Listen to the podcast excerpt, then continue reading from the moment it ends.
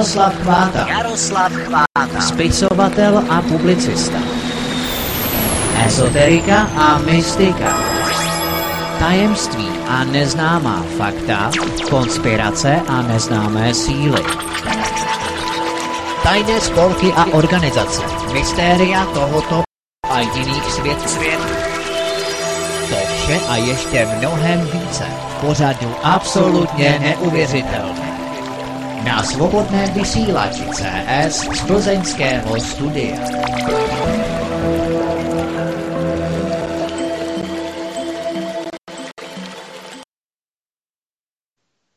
Tak moc krásný večer. Vážení posluchači, já vás opět zdravím po týdne, skoro po týdnu z Mauricia. Ale to neznamená, že e, Jarda je taky na Mauriciu.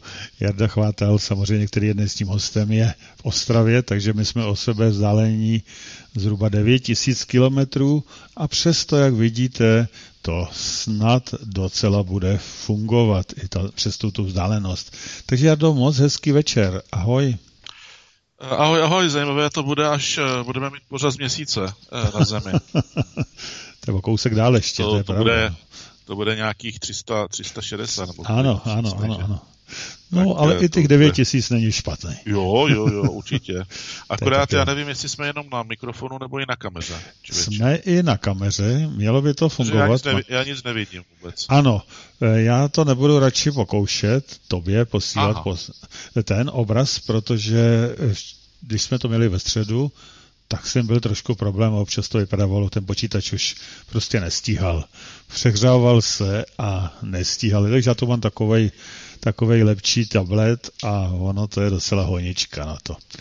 Nicméně, eh, věřím, že to proběhne dneska v pořádku, já to budu nějak chladit, tady budu foukat nějakým ventilátorem na to a e, máme tu dnes po minulé paralaxe a minulým týdnu, kdy jsem byl na cestě, takže se nevysílalo, jsme si odpočli Jardovit od sebe na 14 dní a teď je to další pokračování e, seriálu nového UFO a cestování v čase a tež obři.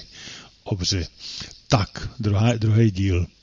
Takže, Jarouši, pokud, pokud nechceš, já jsem se tě chtěl zeptat, e, ano. protože tady byly, tady byly takové dotazy, e, že tam nad Evropou všude, dokonce nad Amerikou, byla taková zvláštní polární záře, tak jestli k tomu nechceš něco říci jako, jako ama, skoro profesionální meteorolog, ale dřív z hlediska nějakého toho ezoterického, jak by to chtěli určitě lidé slyšet. To znamená, jestli to něco nevěstí, něco nepříjemného nebo tak.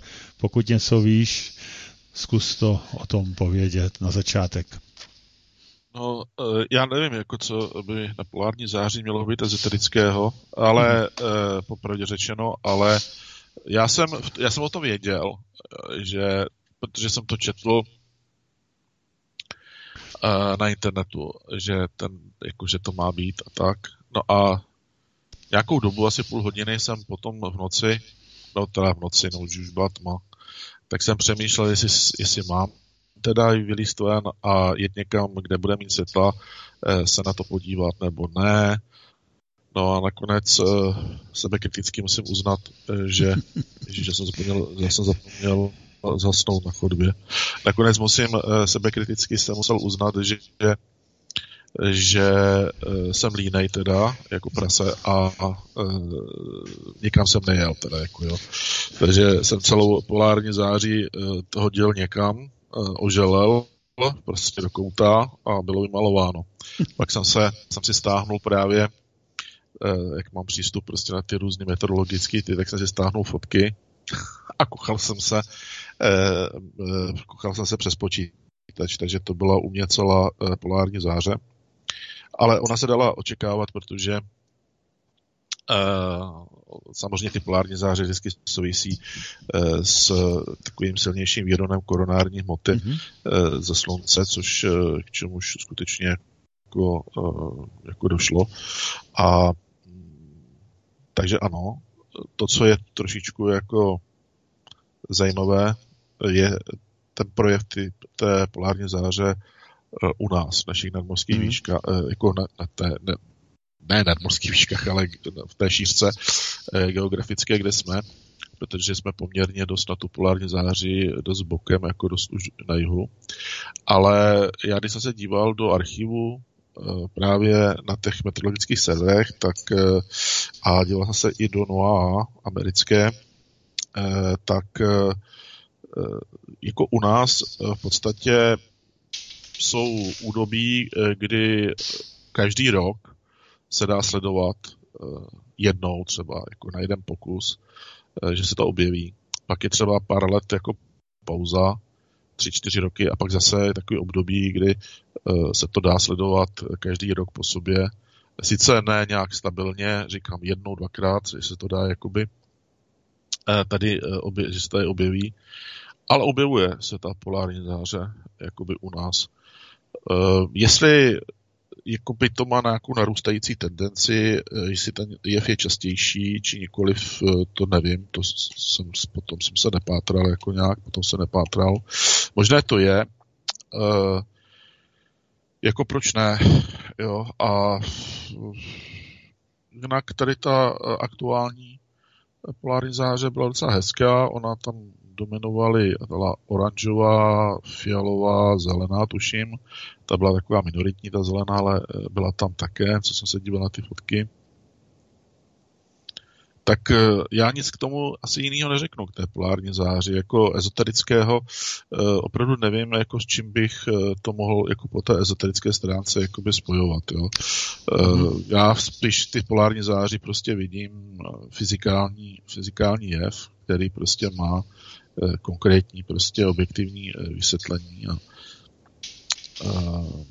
jako rozhodně polárně záře eh, z toho mytologického hlediska, nebo tak nepa, jako nespadá jako do nějakých jako špatných znamení nebo nějakých špatných prostě jakoby ukazů, které by věštěly něco jako třeba červený měsíc a tak dále. Jo, tak jsou takové ty, takové ty tendence ale s tou polární září, jako já osobně uh, jsem s ní za dobře. Mhm. Dobře. Eh, ne, nemůže to mít něco společného, jestli taky ptají s tím různým solárním zábleskem a podobně? Ne, ne. nemůže to být to. Ne, ne to, uh, ta, ta polární záře v podstatě má primárně co společného s, s ionosférou mm-hmm. naší planety, s tím ionosférickým nastavením a samozřejmě eh, je vázaná na ten výron té, nějaké té koronární hmoty, prostě té, té plazmy, jo, nebo potom toho slunečního větru. A eh, samozřejmě slunce je aktivnější, stabilně, eh, ta aktivita toho slunce neustále jakoby po kouskách pomalinku jako roste to je dlouhodobě známá věc, která může samozřejmě souviset a asi souvisí s solárním zábleskem, to ano. Takže pokud bych eh, tady já eh, viděl nějakou souvislost se solárním zábleskem, tak jaksi nepřímo přes jaksi výraznější výkon našeho slunce s častějšími, silnějšími prostě výrony té koronární hmoty, které potom jaksi, jaksi evokují té, v tom ionosférickém prostředí naší planety eh, takový ten, právě takové ty jevy, jako je prostě ta polární záře. Mhm, mhm, mhm. No, ono byly vidět nějaké fotky toho slunce z nějaký ty družice a tam se ukázala ohromná trhlina, která tam je jakási, nebo něco takového. Eh, jestli o tom si něco neslyšel, nevím, jestli to bylo z této doby, nebo jestli to byl nějaký už starší snímek, ale opravdu to byla ohromná trhlina na slunci, jo, eh, z kterého ten, ten, ten Bíron patrně eh, jaksi vyšlech sem na zem a je to docela, docela asi pecka pro tu zem. No, neprojevilo se to no, někde třeba... Teď si, no. no, teď si uvědomuju, já jsem na par, poslední nevím, jestli to bylo na poslední nebo předposlední paralaxe, mm-hmm. tak jsem tam uh, jaksi uváděl takovou zprávu o tom, že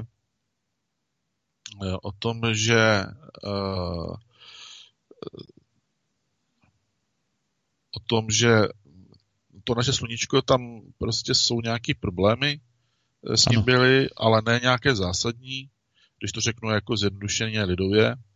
A Elohimové společně ještě tam to asistovali někdo z těch zástupců té galaktické federace, kteří jsou dislokovaní tady v té naší sluneční soustavě, tak tam řešili nějaké nesrovnalosti se sluníčkem stýkající se strukturální nějakých strukturálních změn uvnitř fotosféry sluneční. A co vím, tak to, jako to jako zvládli v pohodě, to tam jako nějakým způsobem zregenerovali, nebo prostě, nechci říkat opravili, ale uvedli na pravou míru. Takže jestli tady ta trhlina a mm-hmm. to, o čem ty mluvíš, já jsem ji teda neviděl, nějak nepřímo se souvisí tady s touhle informací, tak může, samozřejmě. Takže tam mm. nějaká provázanost prostě by mohla mohla být. by mohla být. Jo, Nebo tak. nějaký Mimochodem, účinek ještě toho mohl být taky. Jo, že to, že no, to nezl... Tak, no. Hm. no, mimochodem... To je otázka, jo. No, mimochodem, no, pustím upozornit na to, že ve středu je Paralaxa 62. Jo. Eh, takže jste zváni eh, srdečně od půl sedmé. Eh, já jsem to musel o den posunout, protože mi tam vlezly nějaké věci do toho, takže se omlouvám a z generačního hlediska jsem to musel posunout, posunout o den.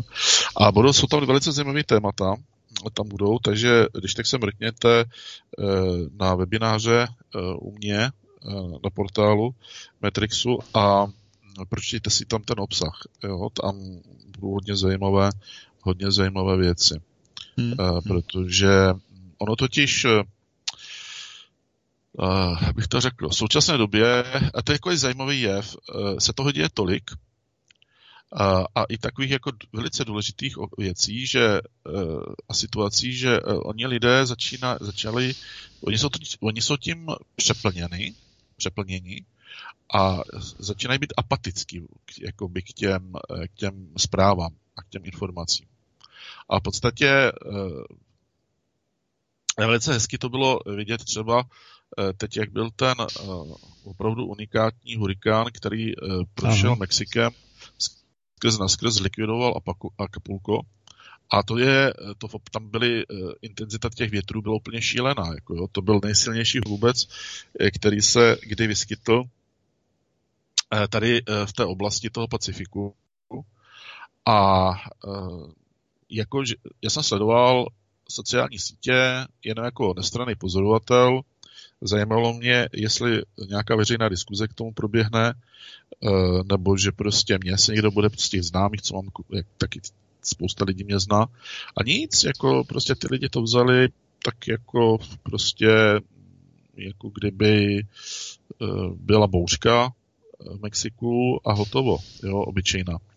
E, takže já jsem si to prostě pro sebe, jo, třeba se mýlím samozřejmě, vyhodnotil tak, že lidé jsou už zahlceni, prostě je to tak rychle všechno a tak rychle to všechno probíhá, že ti lidé nestačí sledovat e, vůbec mnozí, teda jo, ten cvrkot, jo, co se děje.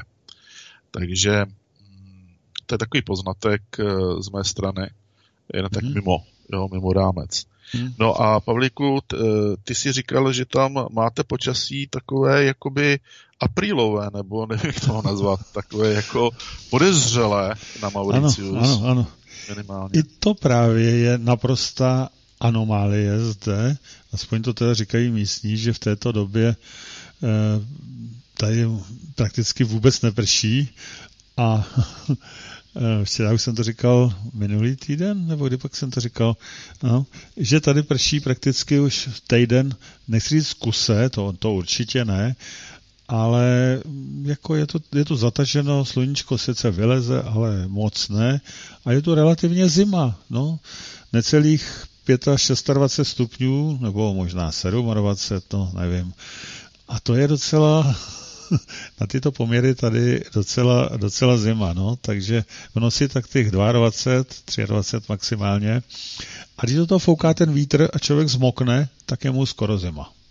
Jo, no, takže je. jsem trochu z toho zklamaný zatím a předpověď vypadá, že ještě nějaký tři, čtyři dny se to lepšit nemá. Já právě si říkám, jestli to nějak nesouvisí, nesouvisí právě i s tím, co se děje na té střední polokouli, protože tady jsme na jižní, že jo? Jestli to nějak nesouvisí tady s tím ze vším, protože to, jsou to taky anomálie tady. No. Tady dneska bylo slunečno, teda no. u mě e, příjemných 13 stupňů. No. No. E, jako co si, co si víc přát. Jo. Jasně. Takže tady na listopad. Tady v tropech, kdy vlastně teď je tady to slunce prakticky v tom nadlavníku, dalo by se říci, že jo, tak je to prostě hrozně málo, no. No, mm, tak nic, jo, to uvidíme. tak uvidíme, eh, uvidíme. třeba určitě se to změní, ale pořád no, lepší, než kdyby vás tam zachvátil nějaký hurikán, jako. Tak, Takže, uh, ano. To, ano, to jako... ale to není období toto hurikánu, i když říkají, že se může vyskytnout taky někdy, ale období hurikánu, no. nebo uh, oni tomu říkají tady nějak jinak, uh, jak tomu říkají? Tady je, je. No, nějaký ty tropický bouře, nebo jak se to jmenuje. No, to je jedno. Uh, monzun. Ne, no, taky ne monzun. Nevím, nějak tomu tady říkají jinak. To je období dešťů, kdy je někdy v únoru. V únoru to bývá. Uh, kolikrát dva až tři týdny v kuse, pr- v kuse třeba prší. Jo, mhm. takže tady se no, dost. Uh, víš co, uh, já buď to zaťukám radši, ten, uh-huh. aby ten hurikán nedobil, aby příště v pondělí, až budeme mít pořád, tak abys mě neříkal, Jardo, víš, co je nového? jezdím lodí, uh, no jezdím na lodi co je, co je nového? Co, ne, co je nového? No, vysílám z, z kontinentální Afriky, protože uh, tady se objevil hurikán a odnesl nás to do Afriky, do Senegálu, jo, takže... takže no, jako, uh, to je 2000 kilometrů asi, takže... No, no, no, no. Jasně. takže to je musel být pořádný. Dobrý, hele, tak jo, takže asi okay. se dáme do toho dnes opět, uh, čili dnešní téma UFO, cestování v čase a obři. Mm-hmm. Je to druhý, uh, druhý díl tohoto seriálu. Tak je to na to, Jardo, prosím. My jsme se, ano, my jsme se bavili přesně. Eh, ten první díl byl eh, víceméně o Eisenhowerovi a o těch eh, různých zajímavých projektech. Mm-hmm. Pak jsme se pobavili ještě trošičku o kontinentální Evropě v souvislosti s tím UFO nebo UAP, jak se teď nazývá. A tam v tom nadpisu jsou, eh, jsou eh, samozřejmě obři a jsou tam v tom nadpisu cestování v čase, tak eh, teď se budeme věnovat trošičku tomu cestování v čase aby jsme se postupně dostali ještě i k těm oborům. Ne, ne teda tenhle večer, protože to bude další pokračování potom za týden. Jo? Takže mm, já si myslím, že se asi můžeme do toho pustit, ne, Pavlíku? Je to uh, na to věrdo. Úvod máme za sebou. Jo, OK, tak jo. Zatím to, zatím to funguje bez problémů snad, takže doufejme. No já jenom bude. doufám, že kdyby to vypadlo, že si tady půl hodiny nebudu mluvit eh, sám pro sebe. Já bych tě uh, musel zavolat patrně po telefonu. Uh, no to mi prosím tě jenom prozvoň, jo? No, no, no, no, Stačí no. mě prozvonit, jo, a já budu vědět, a pozor, hurikán se blíží. tak. Uh, tak jo. Uh, ano.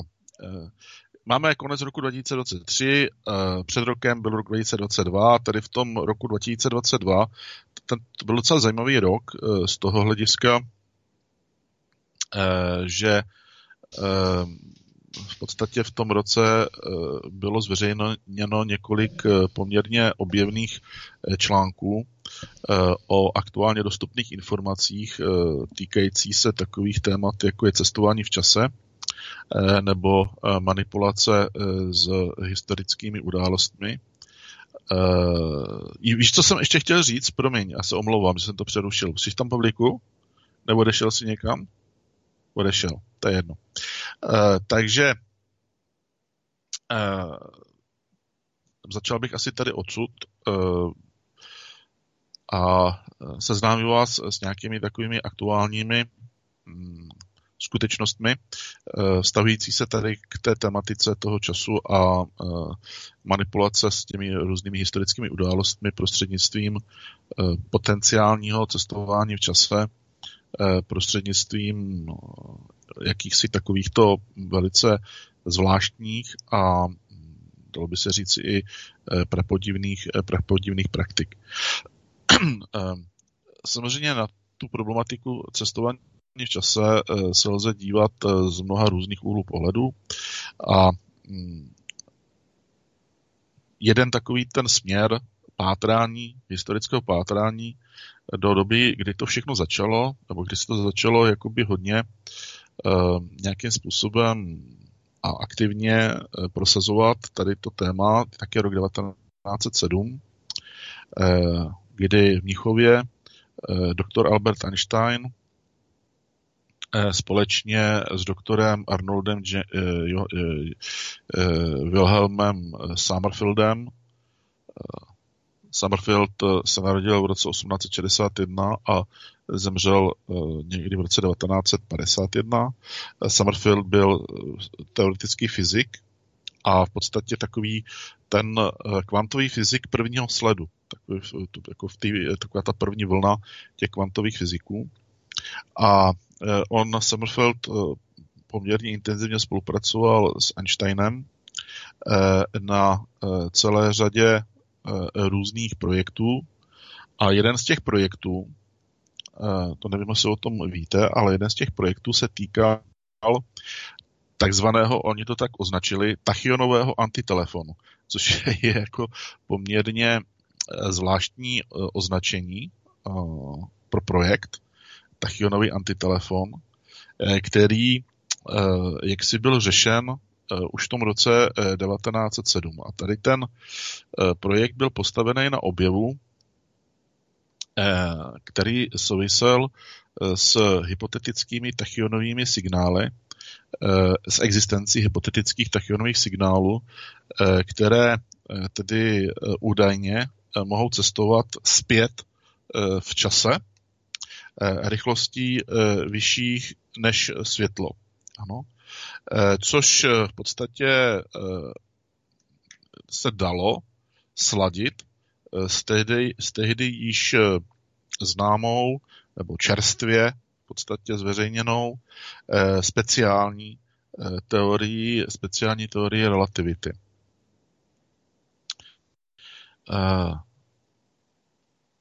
Ta se objevila v roce 1905, tuším, byla poprvé zveřejněna tedy eh, o dva roky, o dva roky předtím. Eh, v tom roce 1907 v Mnichově eh, oba fyzikové prohlásili, že existuje způsob, jak telefonovat, tele, nebo telegrafovat, lépe řečeno, do minulosti. Telegrafovat do minulosti. S tím, že oba teoretici si samozřejmě uvědomovali, oni na to i upozorňovali, že eh, takovýto proces by mohl eh, způsobit eh, jisté potíže v takzvaném toku času.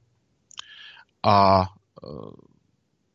potom později, po mnoha letech, po druhé světové válce a tak dále, kdy se někteří ti následovníci k tomu vraceli, Einsteinovi a Summerfieldovi, tak v podstatě potvrdili, že ano, je to sice hezký nápad, telefonovat jako, nebo telegrafovat, eh, komunikovat, eh, předávat data směrem do minulosti, ale eh, mohlo by to způsobit poměrně docela zásadní poruchy v prostoročasové, prostoročasové matrici.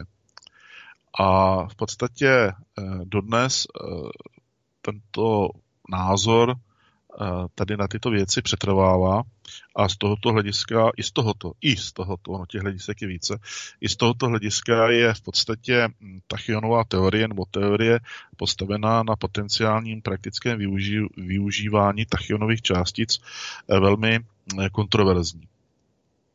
No a když se eh, od toho roku 1907 posuneme kousek dál, pár let do roku 1915, tak Albert Einstein s velkou, s velkou slávou, já si musím tady nalejt píti, s velkou slávou zveřejnil obecnou teorii reality, reality, která popisuje prostor a čas z pohledu pozorovatele. S tím, že v té obecné teorii relativity hraje velmi důležitou roli síla eh, zvaná gravitace eh, v kontextu s eh, prostoročasovou, prostoročasovou matricí.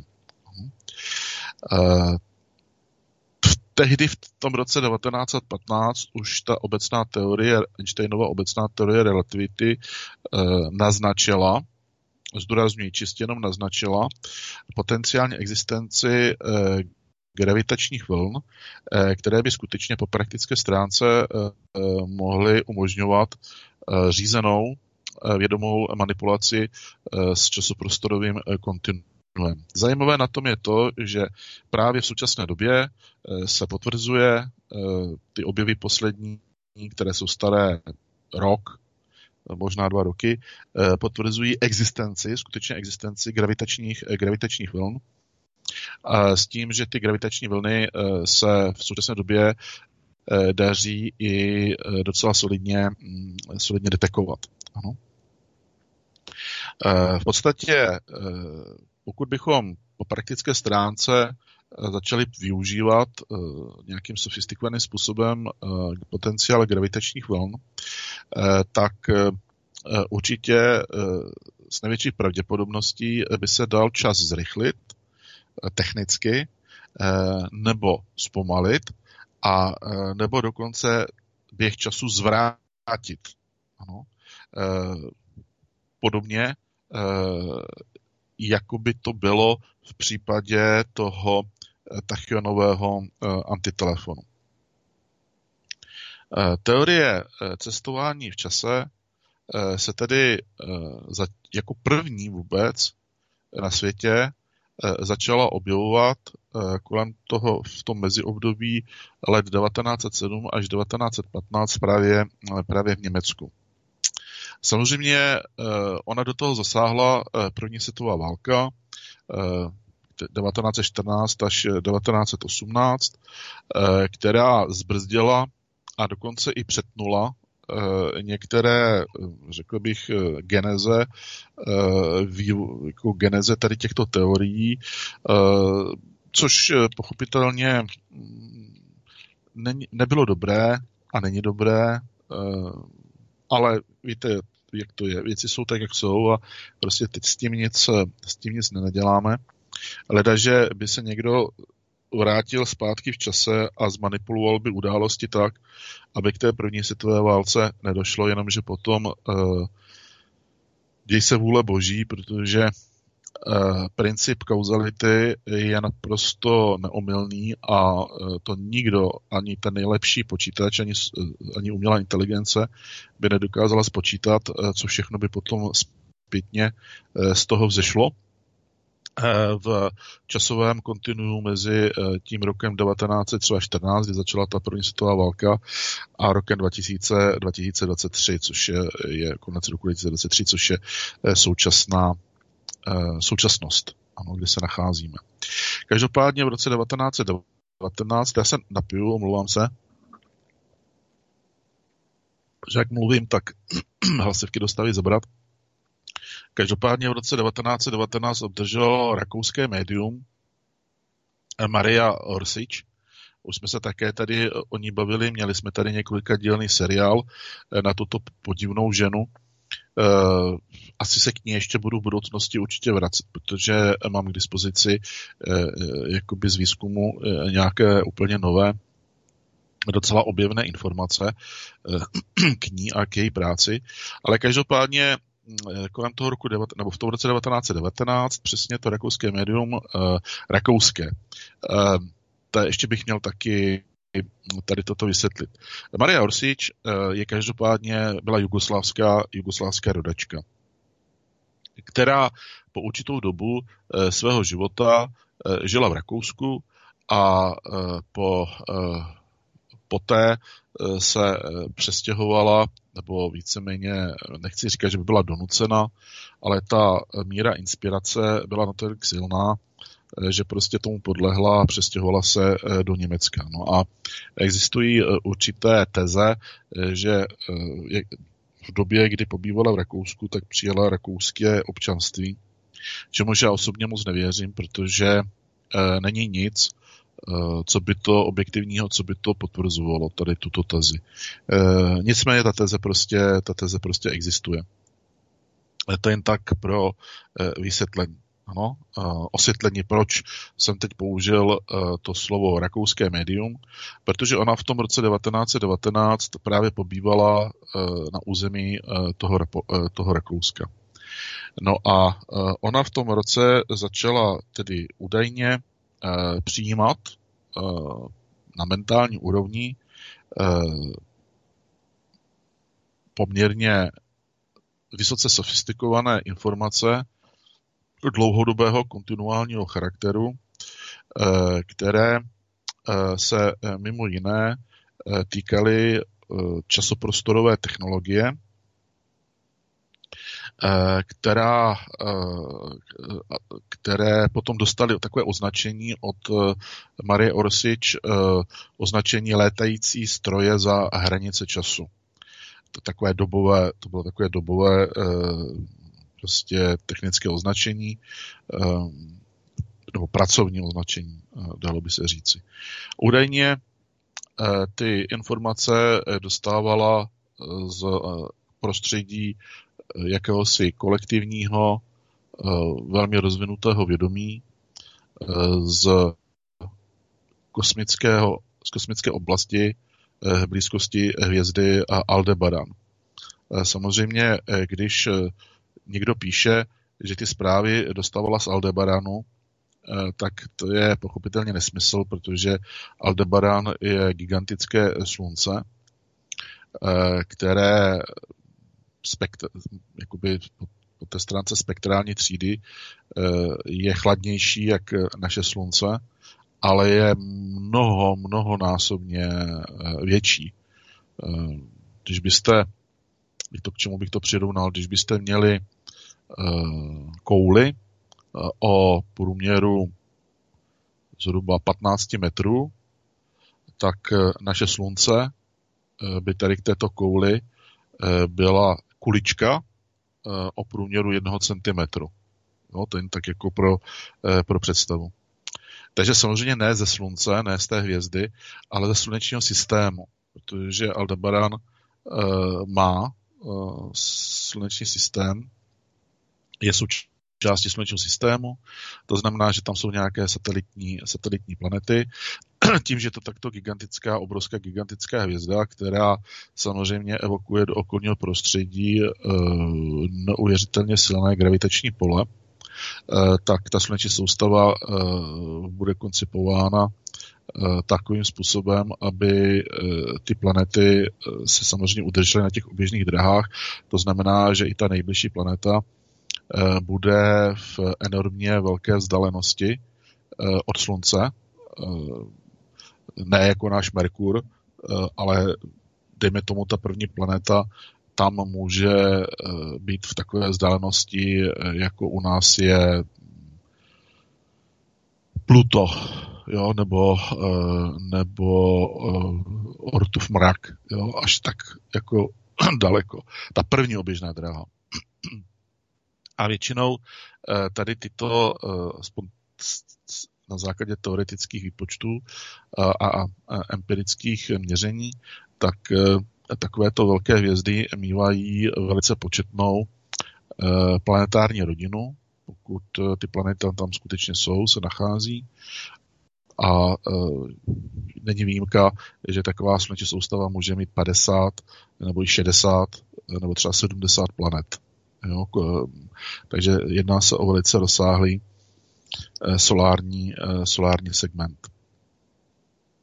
No a v krátkosti řečeno, protože už jsme se tady o tom bavili, eh, ta, eh, ta Orsič, eh, ona tak, tak jak kontinuálně přijímala informace, přijímala zprávy, tak to zpracovávala. V tom Německu potom, když se přestěhovala, tak dostala k ruce celý tým reálně vědeckých pracovníků, to nebyli žádní nadšenci, badatelé, jenom, jenom jakoby ezoterici, ale bylo, byli to i vědci. A po několika letech, eh, zhruba říká se, že někdy po roce 1925 nebo 26 eh, se, eh, skon, jakoby se podařilo skonstruovat prototypy prvních diskoidních plavidel, a které tedy údajně byly schopny využívat aktivaci časových tunelů a to, a to prostřednictvím manipulace s gravitačním, s gravitačním polem. Já jsem někdy před dvěma měsíci v rámci Parallaxy eh, svým eh, divákům eh, ukazoval video, které bylo natočeno v Jižní Americe a na tom videu je nádherně vidět cyklická fluktace plavidla diskoidního charakteru, které stojí na jednom místě a mizí cyklicky na několik vteřin a zase se objevuje. Zase mizí a zase se objevuje. Zase mizí a zase objevuje. A to druhé plavidlo krouží kolem toho prvního plavidla. A celé to působilo takovým dojmem, že to první plavidlo má, plavidlo má nějakou technickou poruchu. A pro vizuálního pozorovatele, samozřejmě nestraného, eh, tady v tomto časovém kontinuu, eh, prostě tak ten pozorovatel vidí, eh, že nějaký objekt je vidět a nevidí, není vidět. Pak zase je vidět a pak zase není vidět. Pak je vidět a není vidět. Ve skutečnosti, eh, co tam probíhá? Ve skutečnosti eh, ten objekt, eh, jakoby, když byste byli na, té, na, na plavidle toho objektu, tak ten objekt nemizí.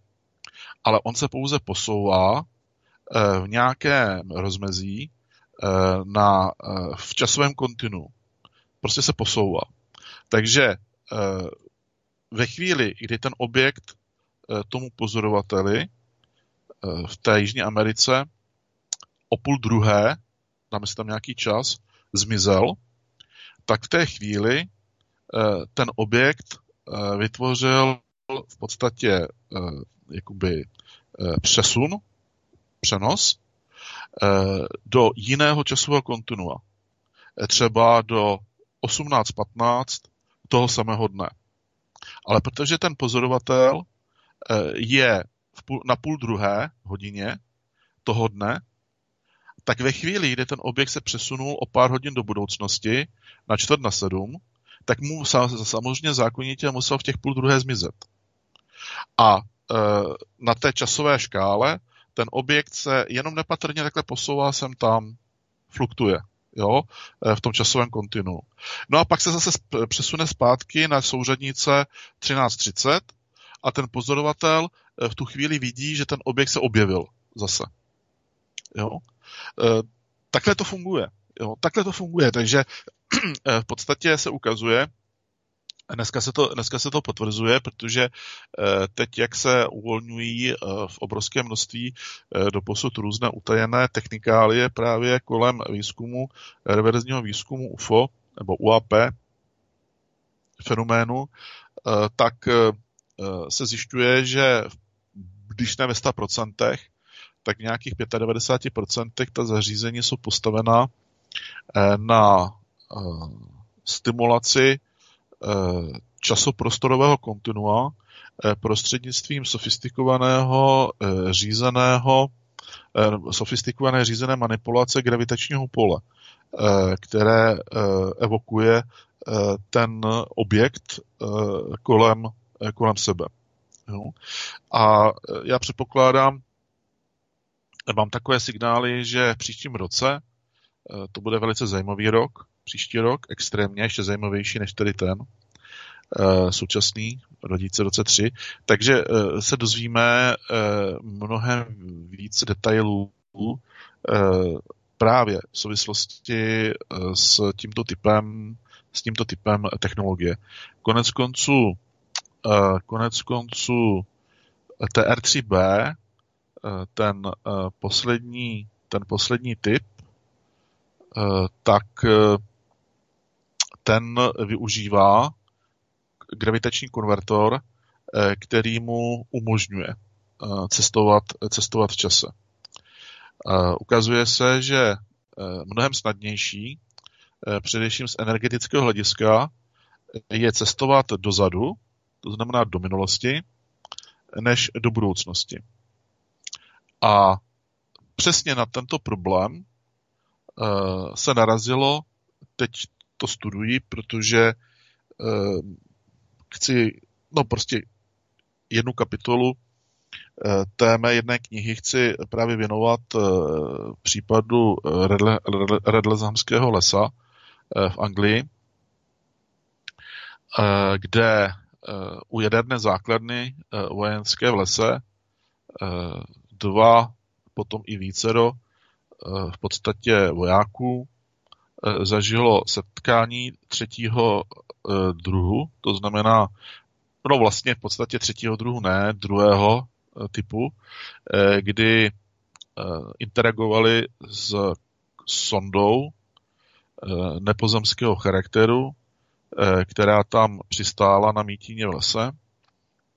Ten jeden z té dvojice se k ní přiblížil, dokonce našel odvahu šáhnout na její povrch, kde nahmatal jisté specifické symboly, které potom překreslili, jenomže on tím aktivoval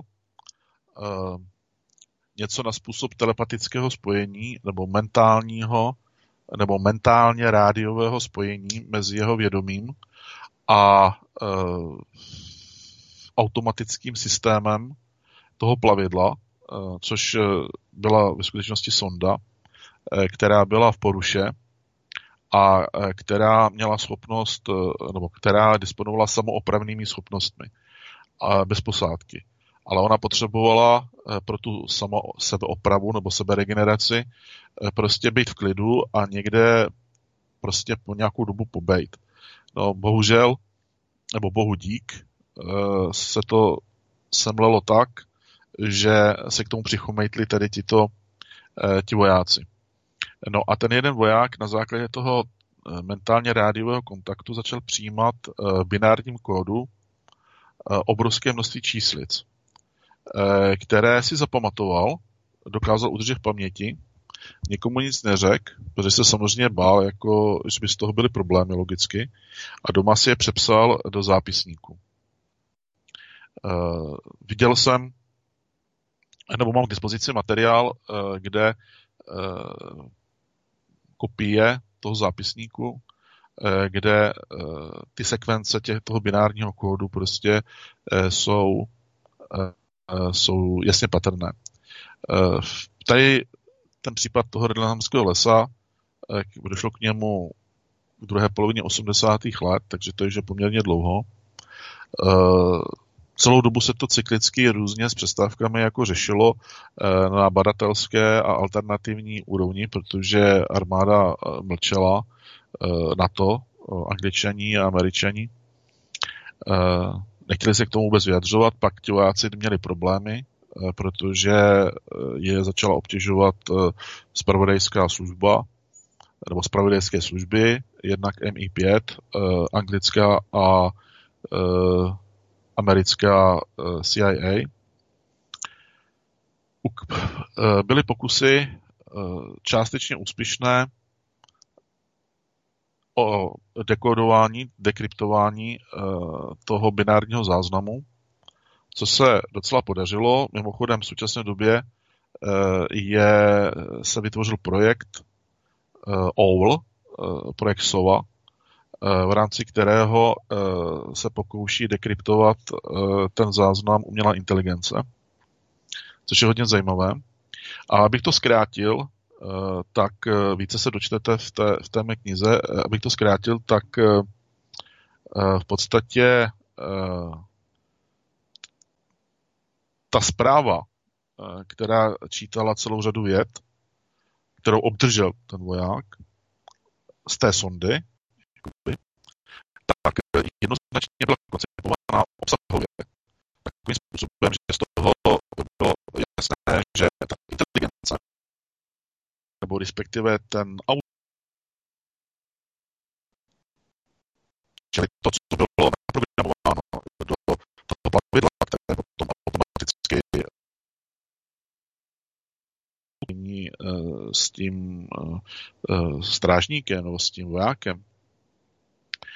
Takže ten činitel disponuje docela odlišnou inteligencí a logikou. Protože ten koncept té zprávy obsahový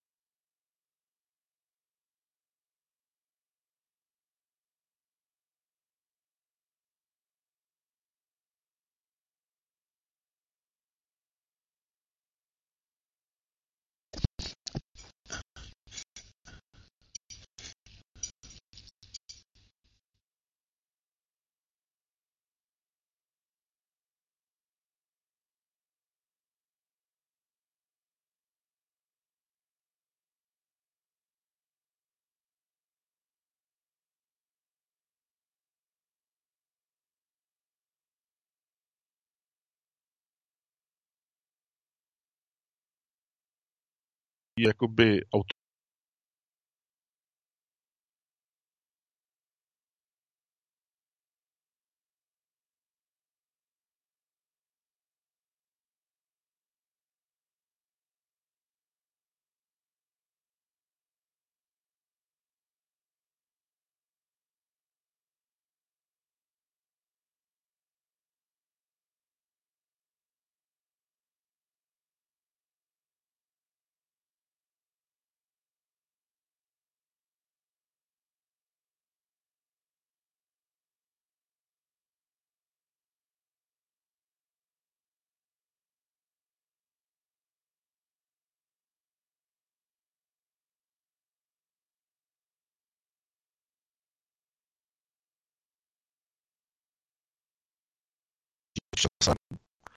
tak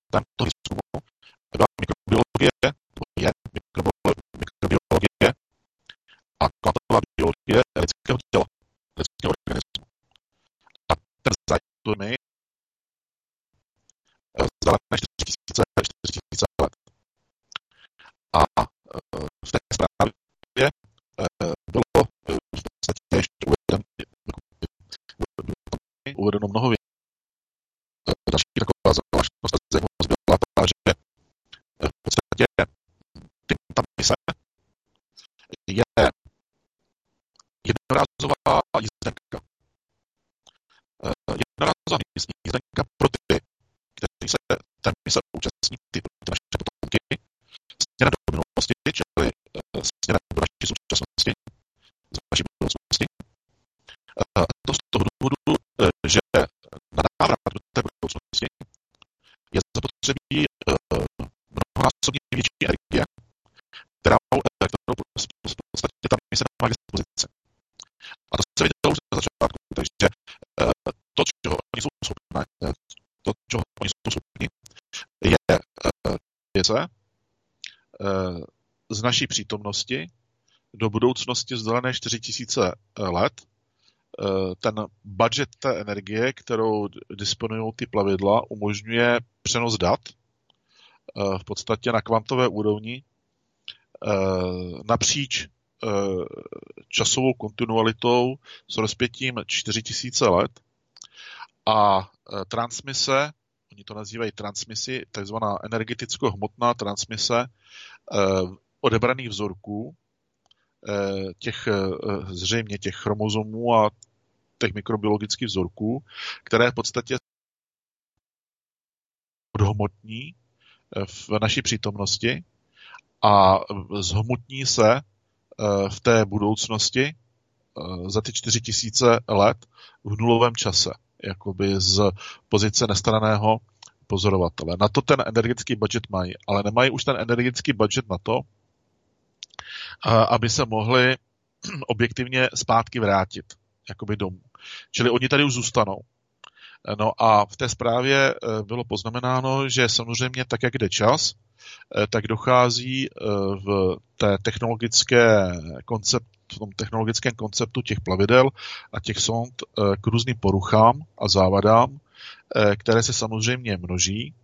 A v podstatě, i když uh, vlastně dominantní většina těch jejich plavidel má takzvaný samoreplikační, samoopravný, zavedený samoopravný proces nebo režim, těžko si představit, jak taková samoreplikační opravná aktivita může vypadat, tak ale není samozřejmě samospásná. Uh, takže oni, aspoň tak to chápu, Eh, v současné době tady dožijí prostě nějakým způsobem eh, někde v těch svých plavidlech, která potom ve finále někde zaparkují bokem, asi, oni se nám neukáží face to face, a tam prostě biologicky skonají. Jo? S tím, že tady tu misi dokončí, jakoby teoreticky dokončí, s tím, že předají všechny ty důležité informace a transmisně eh, přenesou eh, ty vzorky. Samozřejmě je tu obrovské množství otázek. Jedna z těch otázek například, proč naši potomci za 4000 let budou potřebovat chromozomy nebo vzorky našich chromozomů a vůbec genetiky z naší současnosti. Ono to souvisí i s tím, že v té zprávě Eh, je eh, uvedeno to, že eh, jak si se potřebovali dostat se potřebovali dostat co nejdál v čase do minulosti od jejich vlastní současnosti. Jo, to je to období 6000 a něco. A ta otázka zní, proč se potřebovali dostat co nejdál že v té, čím déle do minulosti, tak tím uh, zdravější genetika člověka třeba, tím čistší chromozomální, chromozomální prostředí. Uh, takže já jsem potom byl takový sarkastický. Chtěl, pořád váhám, jestli tu větu mám do té knihy napsat, ale uh, napadlo mě, jako tak jsem si sarkasticky duchu říkal, hm, tak to lidstvo přeci jenom na, ten, na, te, na ty vakcíny eh, různý mRNA a podobně, mRNA eh, na COVID dojedou, dojedeme. Sice to bude trvat ještě 4 tisíce let, ale, ale prostě dojedeme ve finále. Jo, tak takovéhle myšlenky mě prostě, takovéhle myšlenky mě napadají, napadaly. A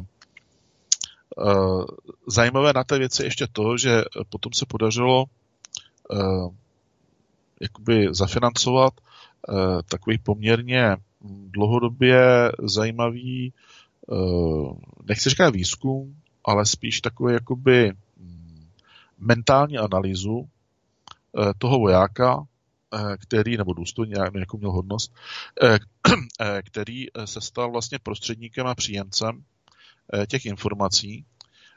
Jedna velmi dobrá psycholožka, forenzní psycholog s atestací, eh, s atestací na hypnózu, eh, tak dělal dlouhodobě hypnotické sezení eh, s tím vojákem a mně se podařilo získat materiály z toho, hypnotic, z toho hypnotic, těch hypnotických sezení.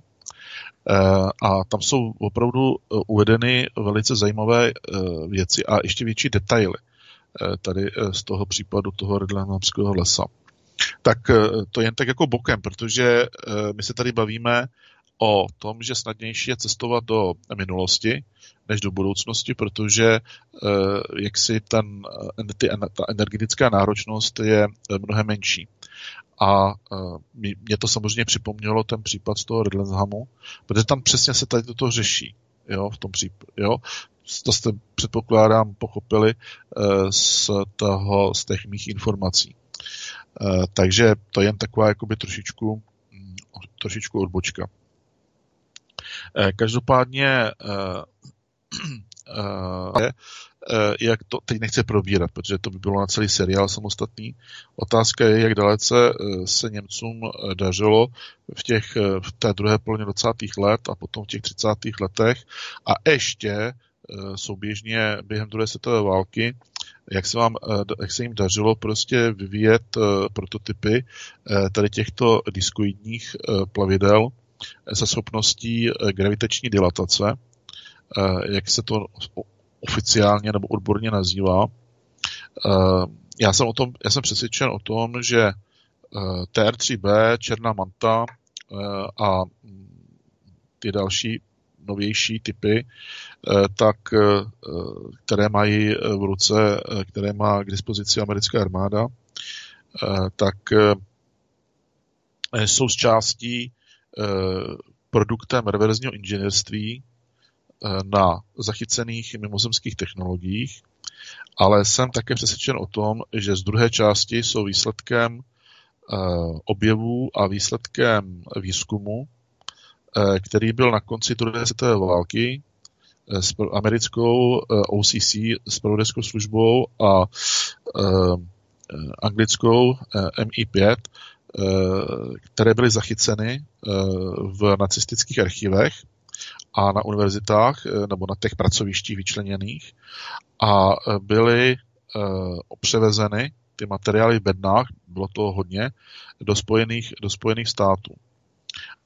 A současně s těmi bednami tam byly převezeni, převezeny i nějaké dvě, dva stov, 200 nebo 250 uh, eh, vědců z různých oborů, kteří měli blízko právě k výzkumu uh, a k vývoji tady těchto, mimo jiné, tady těchto technologií v rámci uh, projektu Paperclip.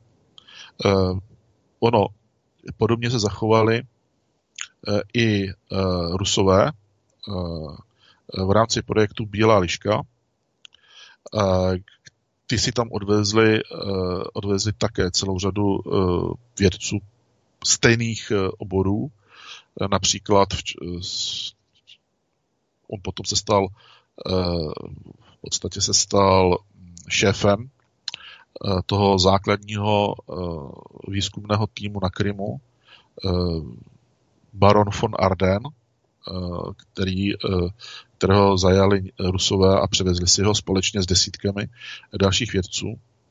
A právě baron von Arden, eh, který potom mimochodem eh, dostal, taková perlička, on dostal řád, eh, to bylo to jedno z nejvyšších vyznamenání, řád rudé hvězdy, nebo co to bylo, a mám za to, že v první polovině 60. let ho převezli do východního Německa, kde mu ruská vláda koupila rezidenci jako opravdu velký byt apartmánového typu a dožil potom, ten baron von Arden eh, dožil eh, v Berlíně.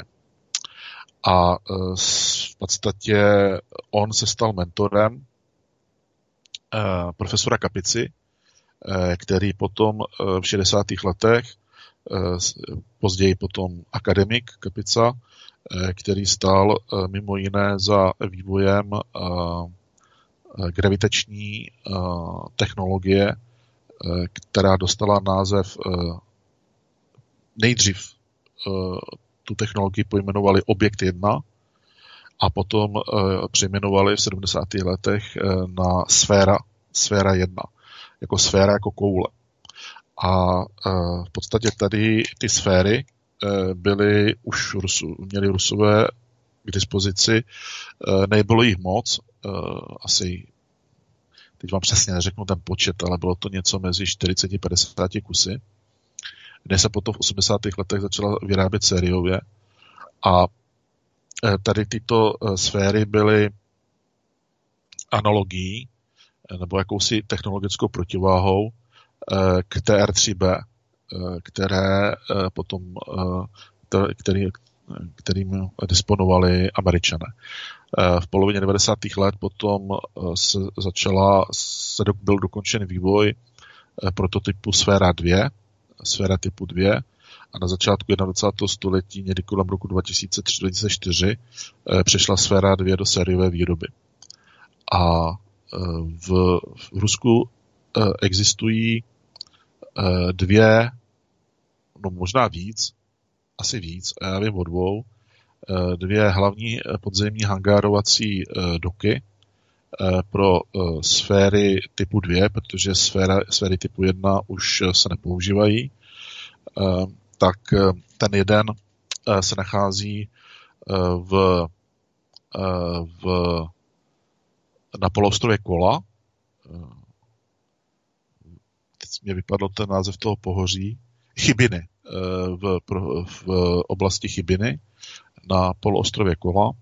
A ten druhý dok podzemní se nachází jihozápadně od města Krasnojarsk. Ne, Krasnojarsk, Novosibirsk, pardon. Novosibirsk Eh, na Sibiři v podstatě. Jo. Ale eh, oni těch eh, míst tam budou mít mnohem, mnohem více. No a teď se vrátíme k tomu našemu, k tomu našemu povídání. Takže ty Němci v podstatě oni, protože mezi tím samozřejmě Einstein jako opustil Německo, že z pochopitelných, z pochopitelných důvodů odstěhoval se do Ameriky a taková zajímavá věc, eh, Němci už od druhé poloviny 20. let eh, přestali eh, jaksi preferovat Einsteinovskou fyziku, to znamená fyziku speciální a obecné teorie relativity a soustředili se na gravitační fyziku, na fyziku gravitačních polí. A asi s, ne, s největší pravděpodobností v té době, v těch 30. letech, nebo v té druhé polovině 30. let, byli asi nejdál ve výzkumu a praktickém využívání gravitačních polí, protože máme tady projekt GLOC, neboli projekt Zvon, který se rozběhl Eh, v těch počátcích někdy v roce 1939 a probíhal v několika etapách, se vyvíjel v několika etapách eh, za eh, během druhé světové války. Já jsem si kvůli tomu musel doschánět, prostě to bylo jako, to nebylo to jednoduché, to tam takhle jako, jako takové, mám dvě řady. V Polsku, speciálně literaturu na toto, jenomže to jsou knížky, které prostě vycházely v nákladu 200 kusů. Eh, s vlastně samonákladem od skupiny lidí, které nechci jmenovat a kteří jako vědí hodně po této stránce a kteří v podstatě vlastním výzkumem a někdy to hraničilo až s takovým tím profilem Indiana Jones, jo, kdy v tom podzemí se dostávali do určitých míst, tak jsem si potřeboval nastudovat spoustu informací, abych dokázal z různých směrů, abych dokázal odlišit nesmysly eh, od eh, reálí, které, eh, na kterých se dá nějakým způsobem potom stavět jo, v rámci nějaké té badatelské aktivity. Takže opravdu ten projekt GLOC neboli Zvon existoval. On v té první fázi běžel minimálně na dvou nebo na třech místech zvlášť a na každém tom místě se vyvíjel, vyvíjela určitá skupina komponentů. A takovým, takovým velice zajímavým specifikem e, byla kapalina, kapalná látka o extrémně vysokým atomovým čísle, které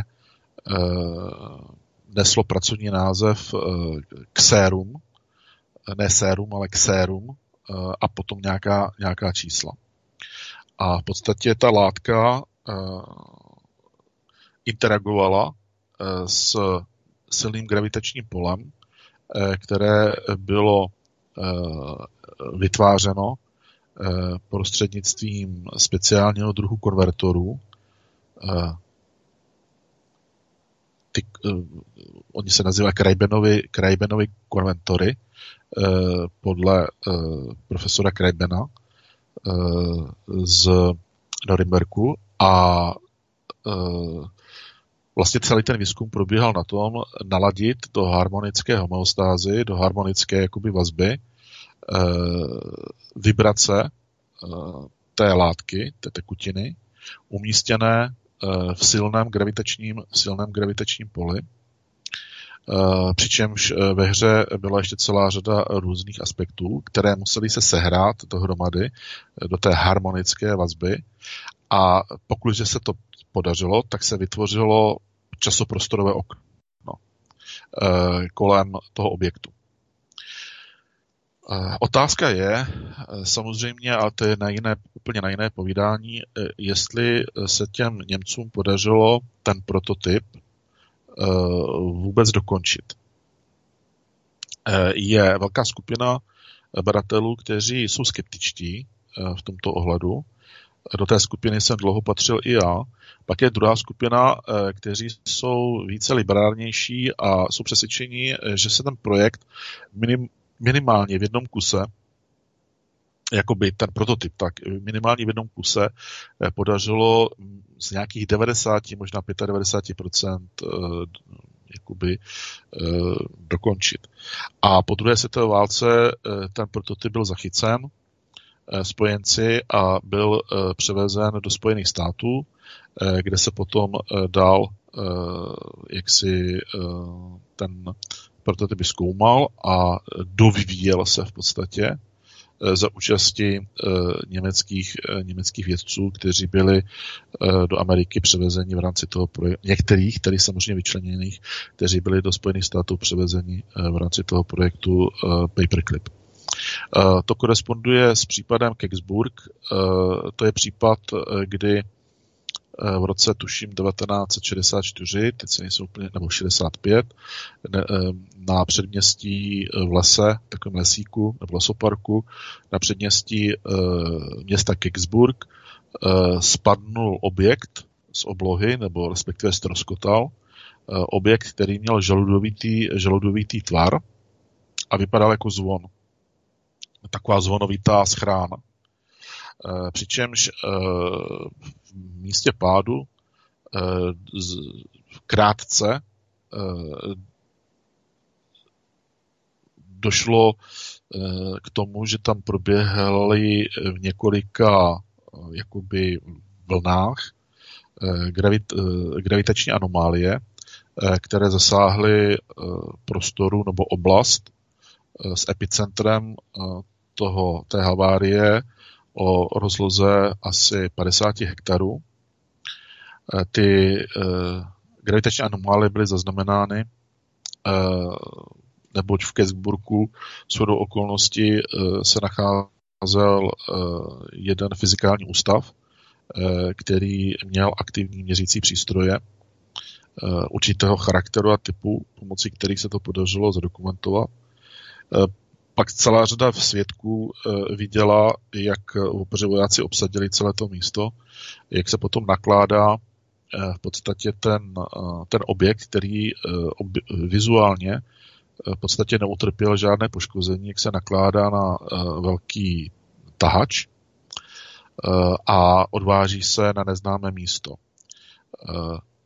Já mám k dispozici několik fotografií dobových,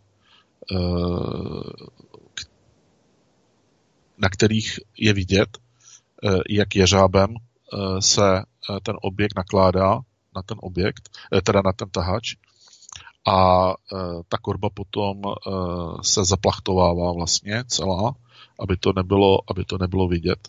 Jo, a odváží se, odváží se pryč. Takže otázka je, jestli ten případ v Kesburku nemohl souviset nějakým způsobem s pozdějším testováním eh, toho prototypu, který byl ukořistěn eh, v tom, v tom Německu.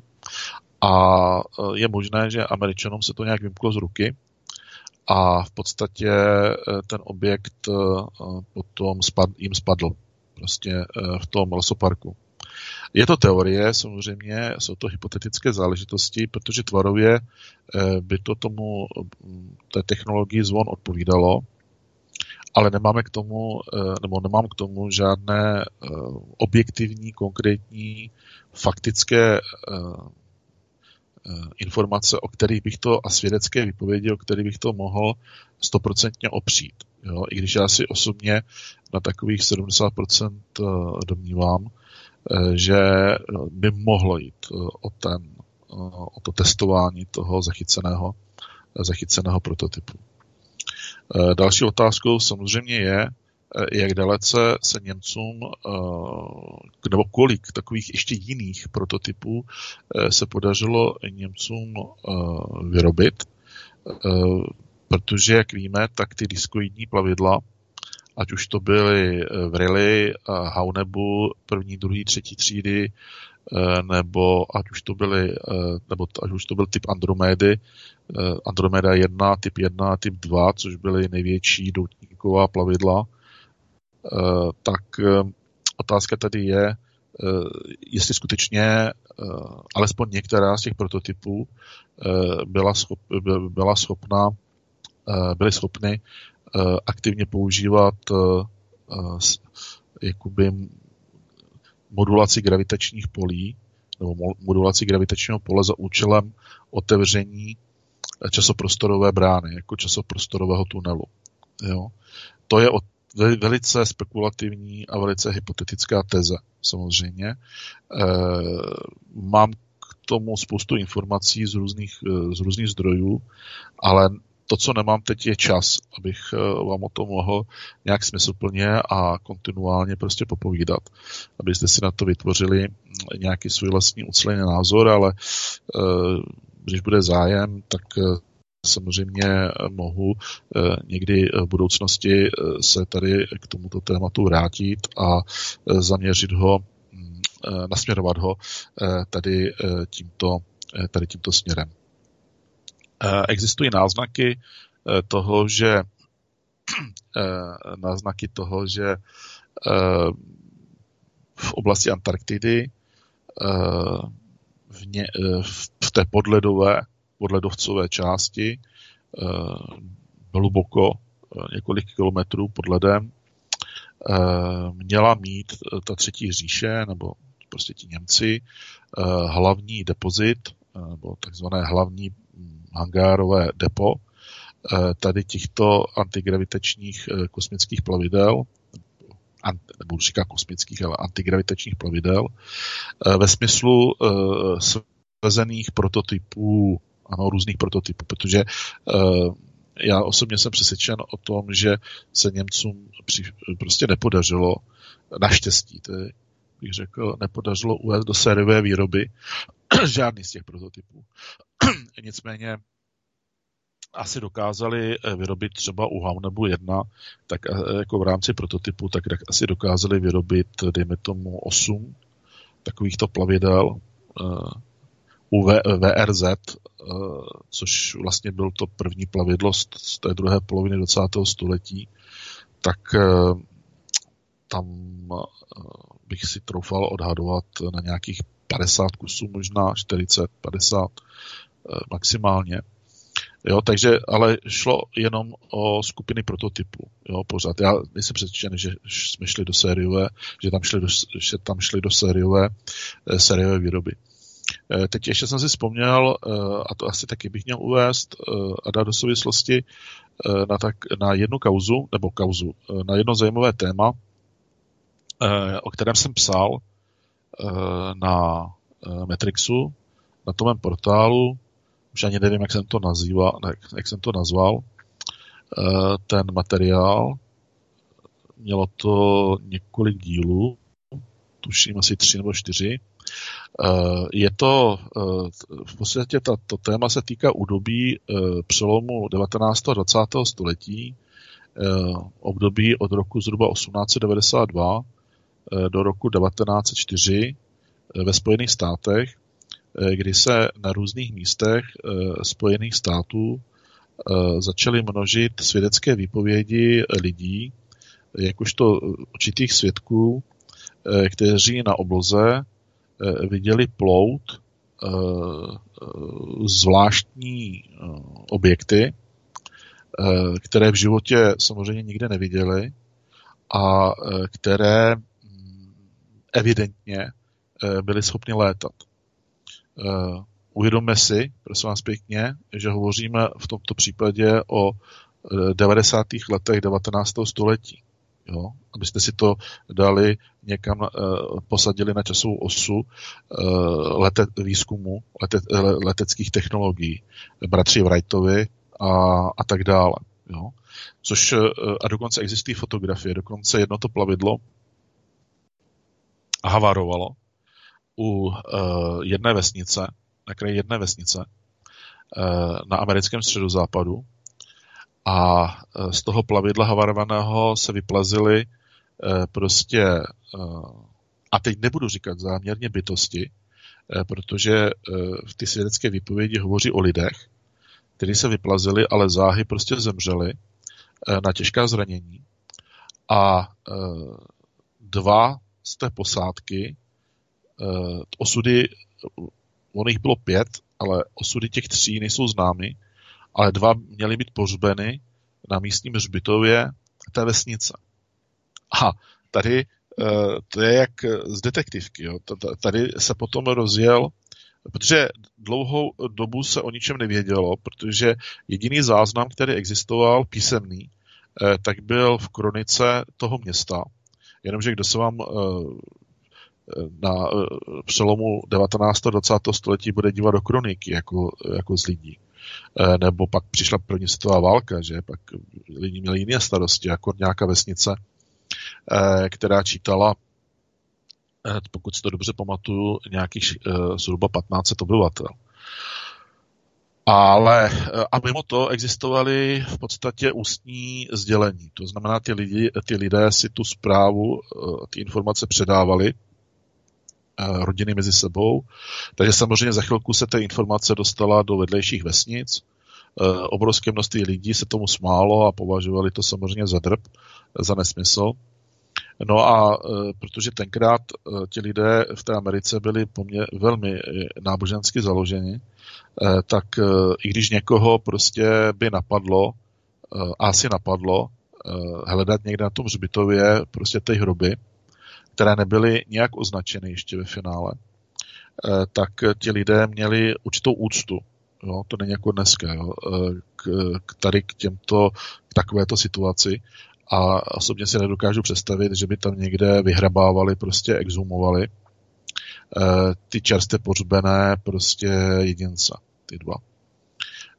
Potom až po druhé světové válce někdy v druhé polovině 50. let se tomu začala věnovat větší pozornost, protože se to nějak zpětně vytáhlo z toho archivu eh, a se to podařilo prostě nějak eh, znova se k té informaci propracovat a byly dokonce činěny nějaké výpravy do té vesnice, která už v té druhé polovině 50. let byla malé městečko, měla kolem 4 tisíc nebo 5 tisíc obyvatel a e, byly tam snahy dohledat e, ty dva hroby. Jenomže tím, že oni e, nebyli označeny, byl tam jenom dřevěný kříž na základě těch dobových informací, nebyl tam žádný žulový nebo mramorový náhrobek, nic takového. A protože nikdo ty lidi neznal, nikdo nevěděl, co jsou zač, tak samozřejmě tak samozřejmě eh, se to prostě ztratilo. Jako nebylo, nepodařilo se jim najít eh, jinými slovy ty hroby. A ta situace trvá, pokud vím, do dnešní doby. To zařízení, taková zajímavost, které tam, protože samozřejmě člověka hned napadne, no dobře, tak tam museli někde prostě zůstat ty trosky toho, toho plavidla což eh, samozřejmě ty trosky tam byly, ale uh, lidé z té vesnice si je rozebrali v podstatě, uh, nebo rozebrali to pravidlo na kousky, doslova do písmene, protože na základě toho dobového líčení valná většina toho plavidla byla z dřeva, ze dřeva. Což je jaký zajímavé. Takže oni uh, rozkradli v podstatě to dřevo, kterým asi si topili nebo prostě něco s tím jako nějakým způsobem ho využili. A co se týče uh, toho vnitřního zařízení, tak jsou takové utržkovité, jakoby, utržkovité informace o tom, že skutečně tam jako byly objeveny nějaké budíky a nějaké trub, trubky a já nevím co všechno, ventily a podobně. Ale jejich osud e, zůstává také dodnes neznámý. Tak to je taky jako odbočka trošičku, ale zajímavost, protože ono to prostě do určité míry eh, všechno souvisí se vším, je to eh, jaksi pospojováno. Hlavně z toho hlediska, že potom někdy kolem roku 1898 zač- jakoby se zjistilo, ale nechci se v tom pitvat, jo, zbytečně, nestará celý čas, se zjistilo, že e, zatím stojí, za těmi aktivitami těch plavidel, jakýchsi zvláštních, e, stojí e, nějaká nadčasová komunita vědců, kteří, která ta komunita měla svůj název, fungovala v utajení a, její, a to je právě to důležité, a její centrum bylo v Německu. Už eh, na, v té době na konci 19. století. A v Americe fungovala pobočka eh, ve smyslu z, jakoby vývojového pracoviště, eh, které bylo ze soukromých zdrojů financováno. Dám do uvozovky, protože říkám, nechci to nějak rozpitvávat, eh, jakoby na neznámém místě, ale ono se dneska asi ví, kde to bylo, na neznámém místě eh, bylo to, dobře, tak bylo to v oblasti, řeknu nahrubo, eh, v oblasti jižních kordiler, někde na hranicích Nevady a Kalifornie tam někde prostě v těch, v těch místech, v té příhraniční, té příhraniční oblasti. Je zajímavé, že právě tady v té oblasti eh, se v současné době eh, nachází velká kumulace eh, různých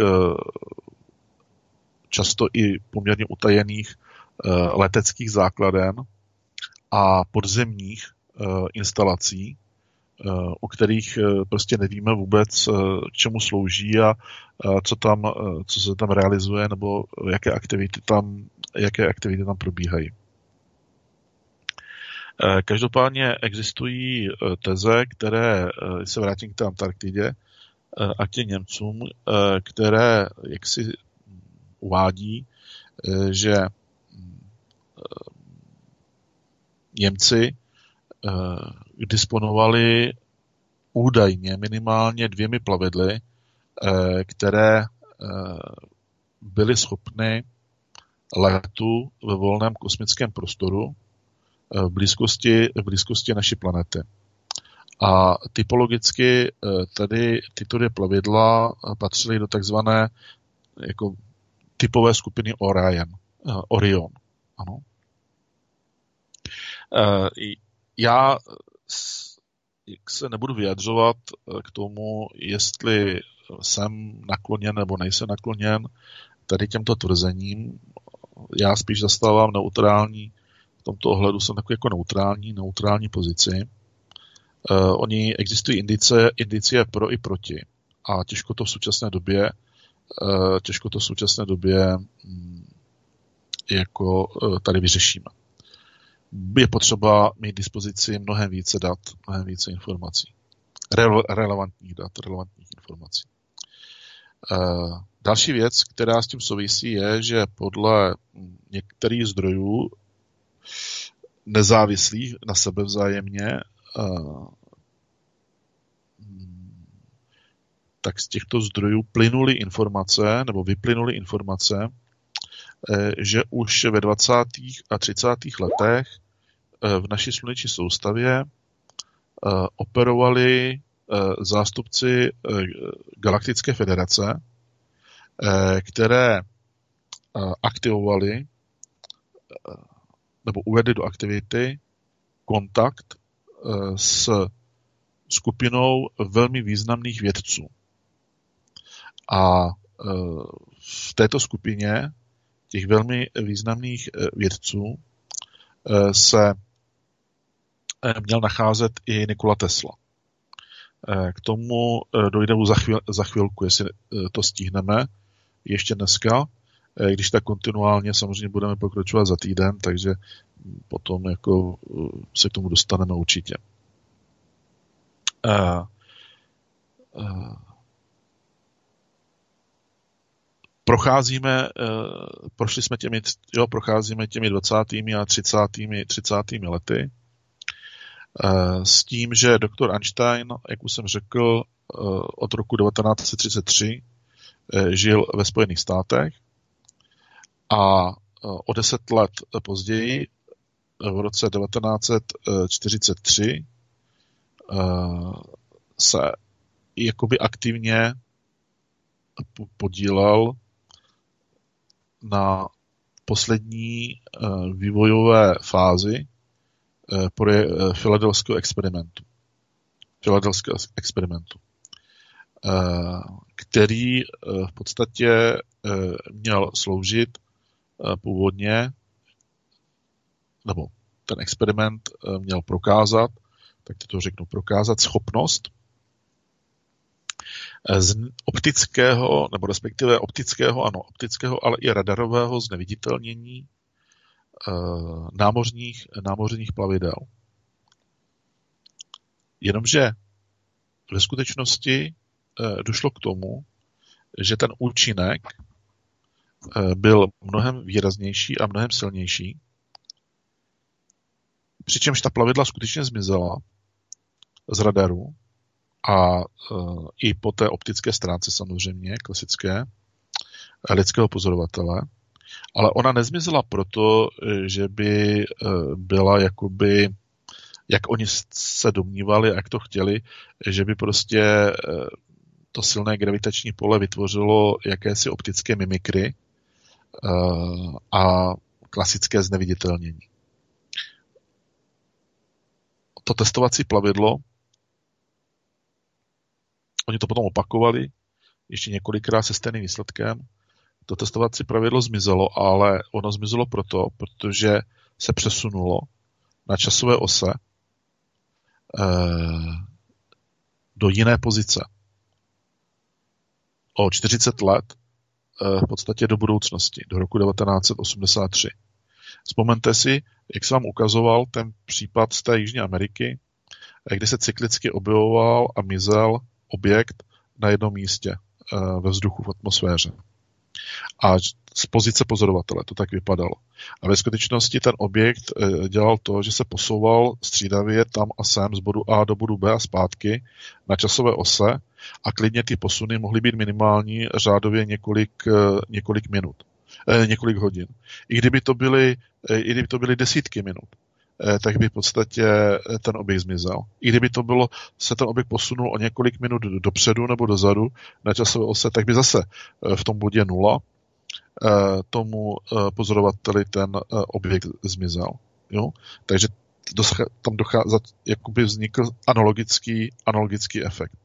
Prostě ta účinnost těch extrémně silných gravitačních polí na časoprostorové kontinuum byla naprosto zásadní a způsobila eh, v podstatě eh, fluktaci hmoty, eh, fluktaci neřízenou, fluktaci hmoty na, na časové ose. A ta neřízená fluktace hmoty na časové ose je problém, protože si představte, že se vám rozkmitá hmota, která takhle kmitá prostě cyklicky mezi bodem A a B ale to kmitání nejste schopni zastavit a nejste schopni ho uřídit. To znamená, vy v podstatě nemůžete nic dělat, protože se vám celý ten proces vymknul z ruky. E, proč? Protože nemáte dostatek energie k tomu, abyste to prostě byli schopni uřídit. Oni měli e, dostatek energie na to, aby aktivovali ten fenomén, e, ten jev, ale už neměli tolik energie na to, aby ten jev dokázali mít pod kontrolou a dokázali ho uřídit. Což samozřejmě oni tenkrát, tenkrát nemohli tušit a, ne, a nemohli vědět, uh, jak, to, jak to všechno dopadne. Uh, v ro, uh, někdy v roce, myslím, že to bylo v roce 1979, napsal tehdy velmi populární autor alternativních jaksi alternativních takových filozofických knih Charles Berlitz publikaci, která se detailně zabývala tématem filadelského experimentu. Berlitz byl Berlič byl poměrně eh, plodný autor, on třeba napsal velice zajímavou eh, knihu o Bermudském trůhelníku a o dalších on to v podstatě eh, byl vrstevník našeho, našeho Ludvíka Součka. A té knize, z té, v té své knize z toho roku 1979 mimo jiné zmiňuje, Eh, že tajný vojenský experiment související s tím, s tou Filadelfií, s tím filadelským experimentem, byl založen na nepublikované jednotné teorii pole, unitární teorii pole, jednak Alberta Einsteina a uh, pak uh, ta teorie, nebo ten experiment vycházel z nadčasové práce a technika tehdejšího amerického námořnictva Tomase Townsenda Browna. A ten Thomas Townsend Brown se stal po druhé světové válce velmi populární, protože napsal celou řadu nadčasových knih takovou populární formou zaobírající se povahou gravitačních polí a hlavně eh, zbraňovými systémy, eh, experimentálními zbraňovými systémy, které byly vyvíjeny eh, mocnostmi světa po druhé světové válce a které byly edukativně postaveny na prototypech zbraní, paprskových zbraní Nikola, Nikola Tesly a to jen zase tak jako bokem. Eh, v roce 1984 eh, byl eh, o filadelském experimentu natočen celovečerní film, který byl po určité době stažen, zajímavé, byl stažen na základě příkazu státního governmentu USA tak byl stažen z distribuce a e, dlouhou dobu, velmi dlouhou dobu, v podstatě byly k dispozici pouze pirátské undergroundové, undergroundové kopie. A nikdy nebylo pořádně lidem ve Spojených státech vysvětleno, proč se ten státní government rozhodl cenzurovat, cenzurovat tento film. A to byla stoprocentní prostě vysoce efektivní cenzura. Teprve, a teď vám to neřeknu úplně přesně, ale myslím si, že až někdy eh, v polovině 90. let eh, ten film byl znovu propuštěn eh, do distribuce. Respektive tady ta, tato verze toho filmu, protože mezi tím ještě vznikly minimálně dvě Eh, další, eh, dva další celovečerní filmy, nezávislé, eh, pojednávající o tom filadelském, filadelském experimentu. Mezitím v roce 1989 whistleblower a vědec Al Bielek se nechal veřejně slyšet, že byl přítomen osobně Eh, filelskému experimentu eh, v roce 1943, eh, který proběhl s plavidlem USS Eldridge a mělo tedy údajně a dojít k tomu experimentu v blízkosti filadelského přístavu. Ono panují v tomto ohledu jisté nesrovnalosti, Eh, protože jiné teoretické linie nebo eh, jako linie hypotéz eh, hovoří o trošičku jiných přístavech. ale to si myslím, že pro naše vyprávění není úplně, není úplně podstatné. S tím, že ten Albielek prohlásil nebo potvrdil, že děj toho natočeného filmu z roku 1984 ve velké míře z nějakých 80% odpovídá událostem, Eh, které on sám skutečně v tom roce 1943 eh, eh, zažil. S tím, že už potom ty další filmy, které byly točeny, tak to už byly klasické sci-fi a byly poměrně hodně odtrženy od reality. Albielek zmínil, že na palubě USS Eldridge se nacházely velké elektrické generátory, Eh, které eh, vytvářely silové pole, eh, jež mělo schopnost ohýbat světlo kolem toho plavidla, čímž bylo dosahováno takzvané optické neviditelnosti. To bylo ještě předtím, než samozřejmě se jim to vymklo z ruky přes aplikaci těch silných gravitačních polí. Eh, celé, celý ten projekt eh, mělo financovat eh, podle Bělka americké námořnictvo.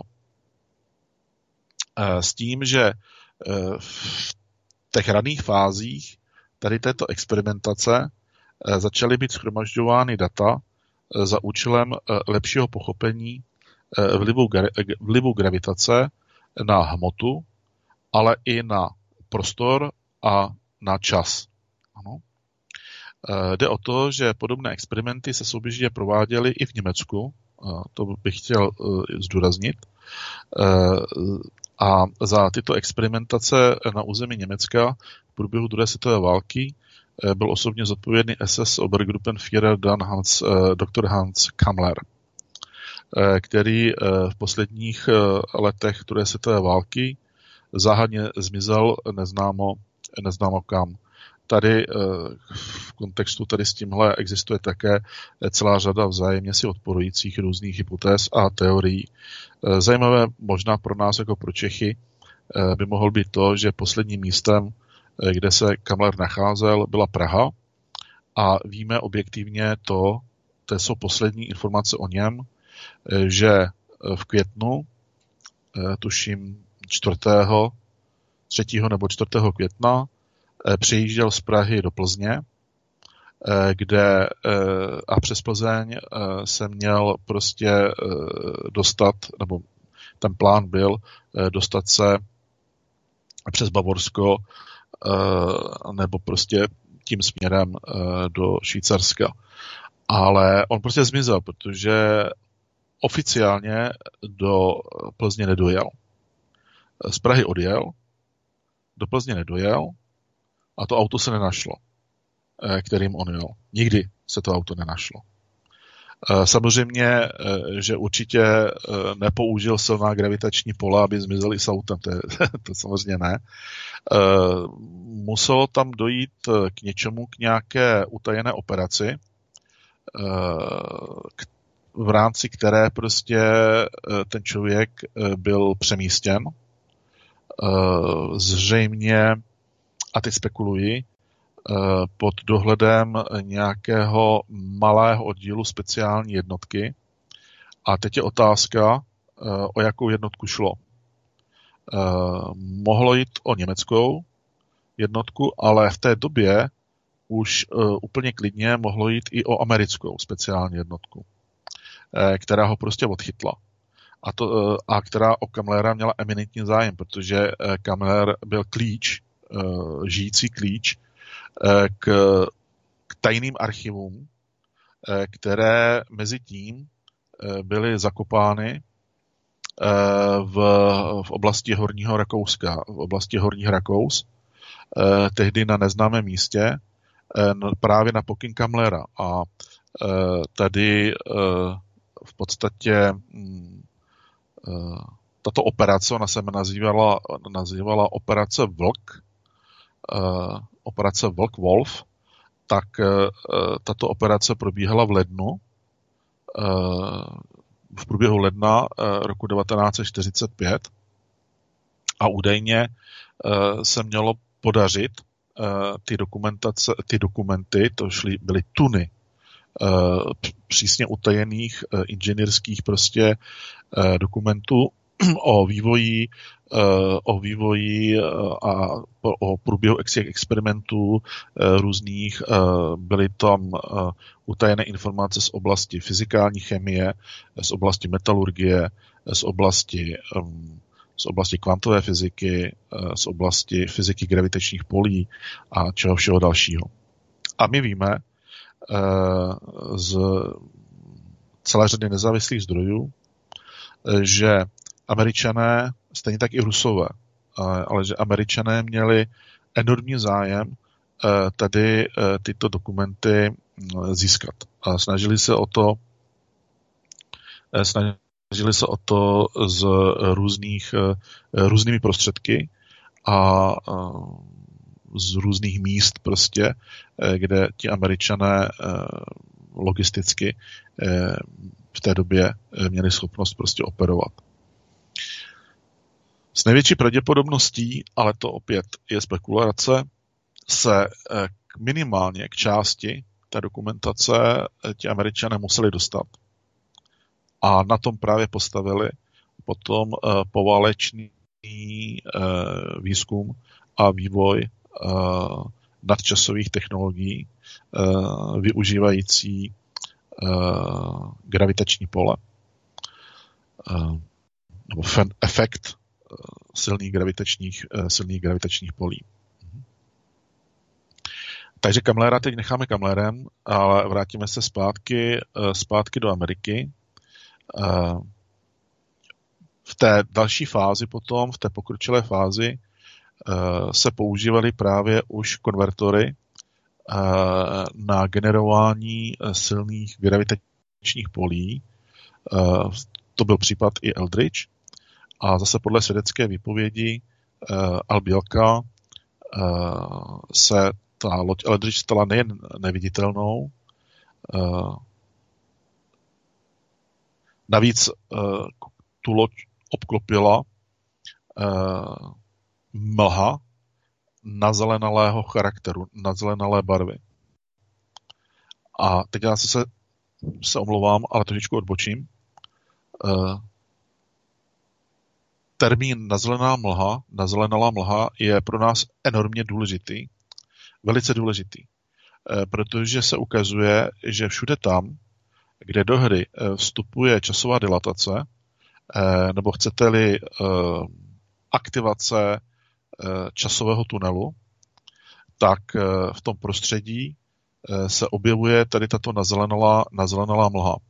Jako nějaké reziduum, prostě, které eh, vzniká eh, v důsledku eh, procesů, fyzikálních procesů, souvisejících s otevíráním toho časového tunelu. Na tomto místě bych vám chtěl zmínit případ tady z České republiky, ze severních Čech, z oblasti Loun, kdy Teď zapátrá v paměti druhá polovina 70. let, 78. Eh, nebo 79. rok. Eh, v jedné vesnici eh, nedaleko Loun žije rodina a v té rodině žije pán, který pracuje jako zedník u nějakého zednického prostě státního, státního podniku a v eh, klíčové inkriminované době uh, pracoval v partě zedníků uh, na výstavbě mateřské školky. Tenkrát byly ty akce Z a tady ty různé věci. Ve vesnici, která byla asi 15 kilometrů daleko od té vesnice, kde on bydlel. A mm, on jezdil autem Eh, do práce, do té vesnice a pak jde se zpátky domů. A jenomže to auto se mu porouchalo, prostě měl ho v opravě, Škodovku, eh, takže eh, jezdil autobusem na křižovatku, protože ten autobus nejel do té druhé vesnice přímo, ale asi nějakých prostě dva kilometry u té, nebo někde mezi těmi vesnicemi ten autobus potom odbočoval, takže on vždycky vystoupil a došel pěšky. A na zpátek zase jel jiným autobusem a zase došel zpátky potom pěšky prostě domů. No a takhle jednoho dne eh, po práci odpoledne eh, vystoupil také z toho autobusu a eh, šel tedy pěšky domů. Cestou, kterou notoricky prostě znal.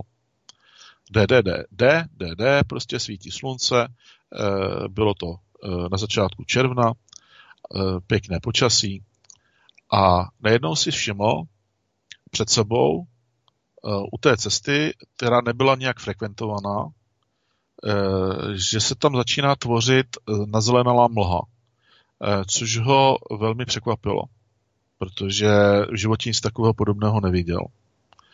A ta mlha se převalovala valnou částí nad loukou ve vzdálenosti asi nějakých 50 metrů od té cesty. A protože mu to nedalo, chtěl zjistit, o co jde, protože nejdřív si myslel, že tam někdo nějaký dymovnice hází, hodil, tak eh, prostě eh, přeskočil strouhu a eh, vlez na tu louku a šel k té mlze. Nic netuše. Vstoupil do té mlhy a nic se nedělo. On prostě nic zvláštního nezaznamenal. A šel tou mlhou prostě. Za pár minut z té mlhy vylezl na druhé straně, jakoby, a všechno v pořádku eh, v prvních vteřinách, ale eh, záhy poměrně rychle si uvědomil, že ta krajina eh, je jiná, že ta silnice tam není, že tam nejsou ty stromy kolem silnice, to byly nějaký švestky nebo něco, a že místo louky tam je nějaký pole.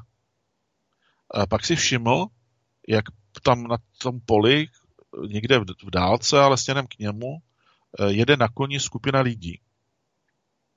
Tak na ně začal křičet, eh, jako mávat, a oni si ho všimli, takže obrátili vektor pohybu a e, spěli s koňma k němu. Nače zjistil, že na těch koních sedí lidi v brnění.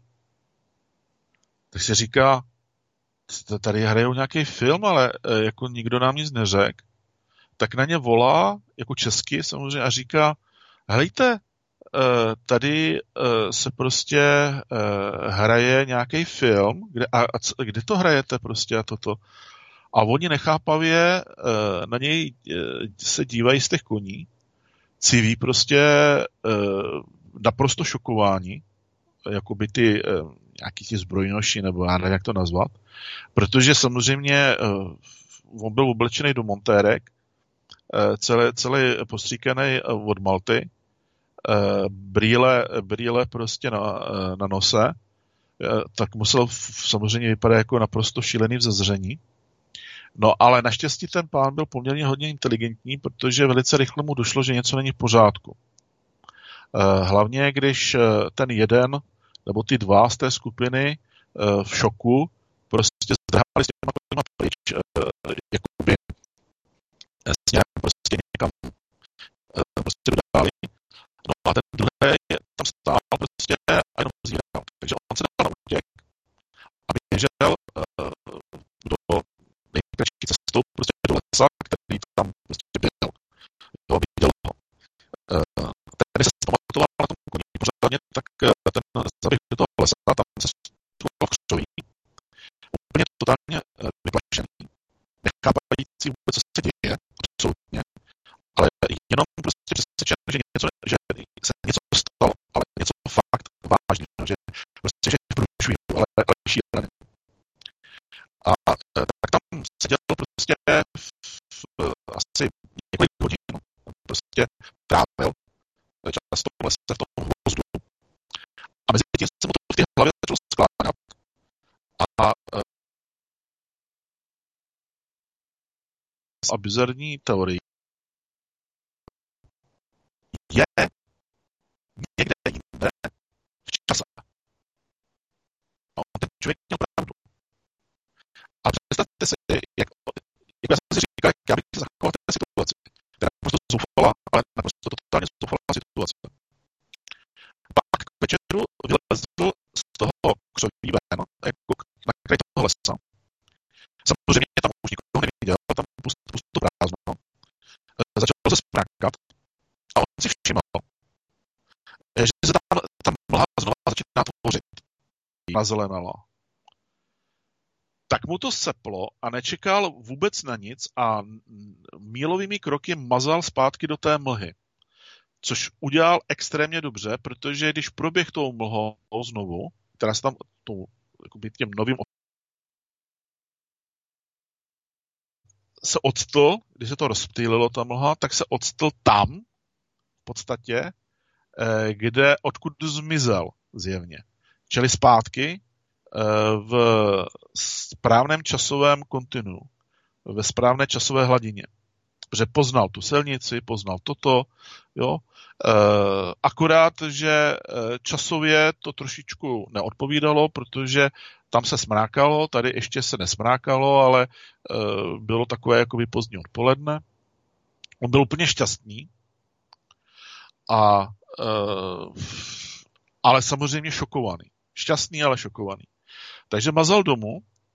No a teď si představte, že ten největší šok na něj čekal doma, protože on přišel domů, normálně prostě si otevřel, vešel do předsíně na verandu, tam se, tam se prostě zul. No a teď manželka opustila e, kastrol, který držela v ruce. V podstatě celá rodina na něho, na něho zírala jak na zjevení, nechápající vlastně, kde se tam zjevil, No a teď on ještě s nima komunikoval jako tak, jako co se děje, jako dik, eh, co se stalo, jo. A pak se teprve dozvěděl, že byl přes půl roku nezvěstný. Přes půl roku byl nezvěstný. No a pak následovala ta smutnější část uh, celé toho, celého toho příběhu té epizody, která spočila v tom, že samozřejmě uh, to bylo za komunistů, že jo, druhá polovina 70. let, takže tam přijeli policajti, eh, přijeli tam eh, z toho z estebáci nějaký. No a jeho nenapadlo nic jiného teď, a teď udělal tu zásadní chybu velkou. V podstatě si mohl vymyslet možná cokoliv, protože měl samozřejmě Ačka v práci, nezvěstnej, nikdo, po, jo, nikdo o něm nevěděl a tady udělal hrubou chybu, protože on jim popravdě popsal, co prožil a co zažil. Takže se stalo to, že ještě toho dne ho lifrovali do blázince.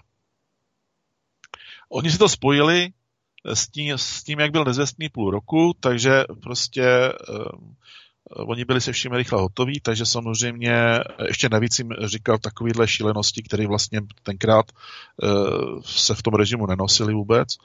Uh, takže, takže oni vlastně zamázli logicky eh, několik eh, much jednou ranou, zbavili se toho člověka, odizolovali ho od společnosti a tak podobně. No a ten člověk skončil blázinci a eh, v tom blázinci, přátelé, v tom blázinci pobyl dlouhou dobu, protože ho pustili v roce 1990, eh, rok po revoluci, co byla v 89. Mezitím se s ním manželka rozvedla, v podstatě se z něj stal víceméně legální bezdomovec a u všech známých, který prostě měl příbu, příbuzných, tak všichni si ťukali na hlavu a prostě se mu smáli. Že prostě je cvok. Totální. A že udělal obrovskou ostudu. Takže ten pán se dlouhou dobu z toho zpamatovával, pak nakonec tedy si našel přítelkyni, eh, přistěhoval se k ní a žili spolu v Jižních Čechách a eh, zemřel eh, v roce 2007. A já jsem měl tu možnost tady tenhle příběh víceméně přijmout přímo od něho, protože jsem na něj získal kontakt ještě v 90. letech takže on mi to přímo face to face odvyprávěl. A ta zelená mlha tam sehrála také rozhodující roli v kontextu s jakoby s tou časovou, jakoby s ohnutím toho času, jo, kdy on vlastně ho to hodilo zpátky někam asi do středověku. Jo.